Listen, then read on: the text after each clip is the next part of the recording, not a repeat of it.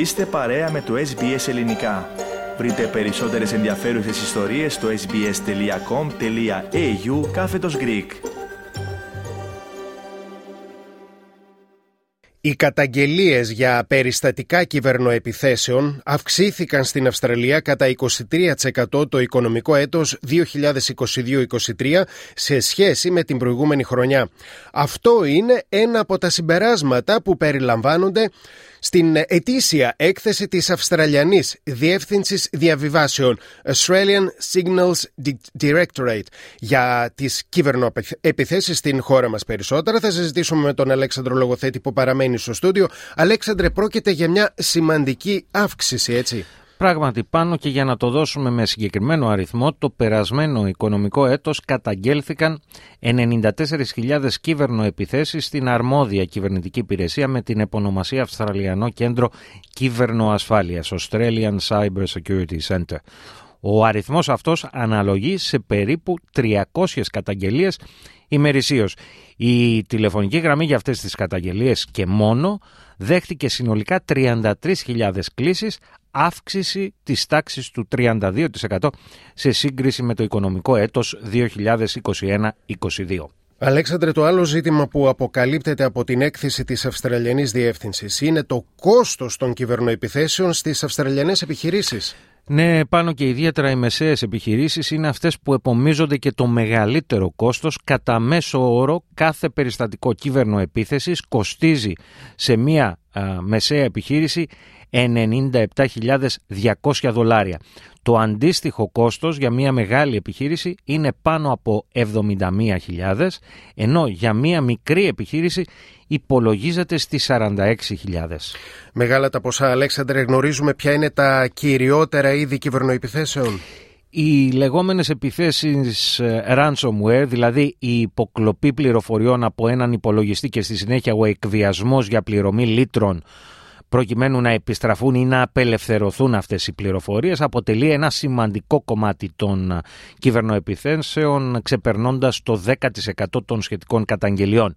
Ωστόσο, οι τρεις πιο συνήθεις κυβερνοεπιθέσεις για τις Αυστραλιανές επιχειρήσεις είναι η διακύβευση ηλεκτρονικών επιστολών, email δηλαδή, η εξαπάτηση κατόπιν διακύβευσης εταιρικών email και η εξαπάτηση μέσω του συστήματος ηλεκτρονικών τραπεζικών συναλλαγών, δηλαδή online banking fraud. Όσον αφορά ιδιώτες, η πλέον καταγγελόμενη κυβερνοεπίθεση είναι η υποκλοπή και χρήση στοιχείων ταυτότητας, το λεγόμενο identity fraud, με δεύτερο πιο συχνό κυβερνοέγκλημα την εξαπάτηση μέσω ηλεκτρονικών τραπεζικών συναλλαγών και τρίτο πιο συχνό την εξαπάτηση μέσω ηλεκτρονικών αγορών στο διαδίκτυο, δηλαδή το online shopping fraud. Πάντως, Αλέξανδρε, μεγάλο μέρος της έκθεσης αφορά και στις κυβερνοεπιθέσεις που δέχεται η Αυστραλία από κρατικές και ή κρατικά υποστηριζόμενες οντότητες. Έτσι ακριβώς ε, πάνω και η Αυστραλιανή Διεύθυνση Διαβιβάσεων, η οποία, να πούμε, ο ρόλος της είναι να προστατεύει και να παρακολουθεί όλο το, το πλέγμα των τηλεπικοινωνιών στην Αυστραλία, η διεύθυνση λοιπόν κατέδειξε την Κίνα ως την κυριότερη πηγή αντίστοιχων επιθέσεων. Επίσης αναφέρεται στην έκθεση και η Ρωσία.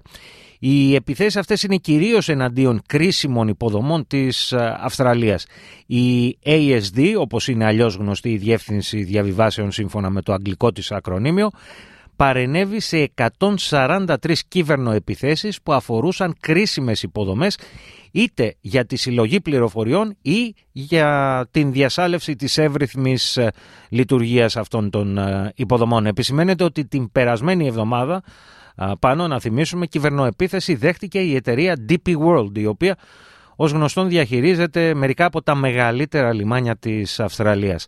Επιπλέον, η ASD προειδοποιεί ότι ένας τομέας που αναμένεται να γίνει ο πρώτος στόχος των κρατικών ή κρατικά υποστηριζόμενων οντοτήτων κυβερνοεπιθέσεων είναι η Συμφωνία Όκους και η αναμενόμενη πυρηνική τεχνολογία που θα αποκτήσει η Αυστραλία. Θέλετε να ακούσετε περισσότερες ιστορίες σαν και αυτήν; Ακούστε στο Apple Podcast, στο Google Podcast, στο Spotify ή οπουδήποτε ακούτε podcast.